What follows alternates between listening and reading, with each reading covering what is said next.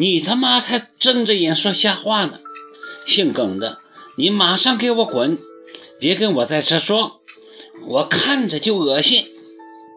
我真的气疯了，到了这份上，他居然还跟我打马虎。你说脏话，你怎么跟个泼妇似的？没做过的事，我为什么给你解释？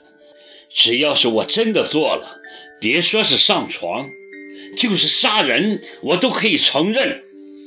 我一愣，难道真是我弄错了？可那天我没喝酒啊，我看得清清楚楚的，两个人抱成一团睡在被窝里，怎么可能会是假的？你庆功宴那天和谁在一起？难道你心里一点都没有数吗？我那天喝多了，是助手小林送我回公寓的。耿墨池也怔了一怔，忽然像想起了什么似的，张大了嘴，哑口无言。说呀，怎么不说了？我想你是误会了。他还想辩解，够了，别跟我恶心了。你的那些脏事烂事我不想听。我浑身发抖。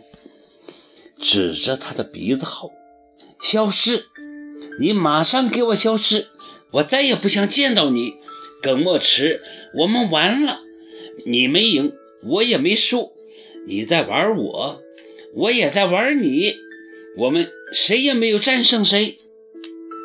你，你这个……”耿墨池脸如死灰，猛地跳起来，想扑过来抓我，我忙躲开。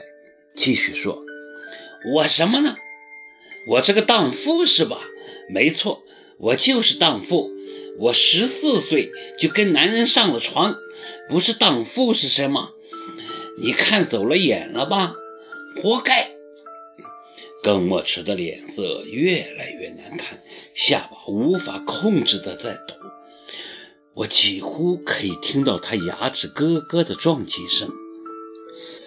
他可怜地喘息着，血红的眼睛恐怖地盯着我，恨不得将我生吞活剥。但是，他站着没动，并没有真的扑过来，只是用手死死地捂住胸口，好像里面有什么东西戳着他的心一样，表情很痛苦。这正是我要的效果。他让我尝尽了那么多的痛苦，现在是通通还给他的时候了。你不是很想知道那个孩子是谁的吗？酒精让我完全丧失了理智，我像个疯子似的指着他，一字一句地说：“我现在就可以告诉你，那孩子是你的，是你的。”我本来想生下这个孩子，那天我去公寓找你，就是想告诉你，我怀了你的孩子。谁知道我一进卧室就看见你跟那个死丫头睡在一起，我还有什么理由给你生孩子？当天下午我就去了医院，你知道手术后医生怎么跟我说的吗？他说：“孩子都快成型了，是个男孩，多可惜呀！”耿墨池大口大口地喘着气，脸色白得骇人。他想说什么，又说不出来，站在那儿摇摇晃晃，像一棵就要被连根拔起的枯老的树。我残忍地笑着。全然不顾他的痛苦，疯得更加忘乎所以。我用我所知道的最恶毒的语言辱骂他，诅咒他。可是他的状况好像不对，摇晃得更厉害了，像个濒临死亡的可怜的溺水者，绝望地朝我伸着手：“快，快叫救护！”话还没说完，他就一头栽倒在地上，痛苦的卷成了一团。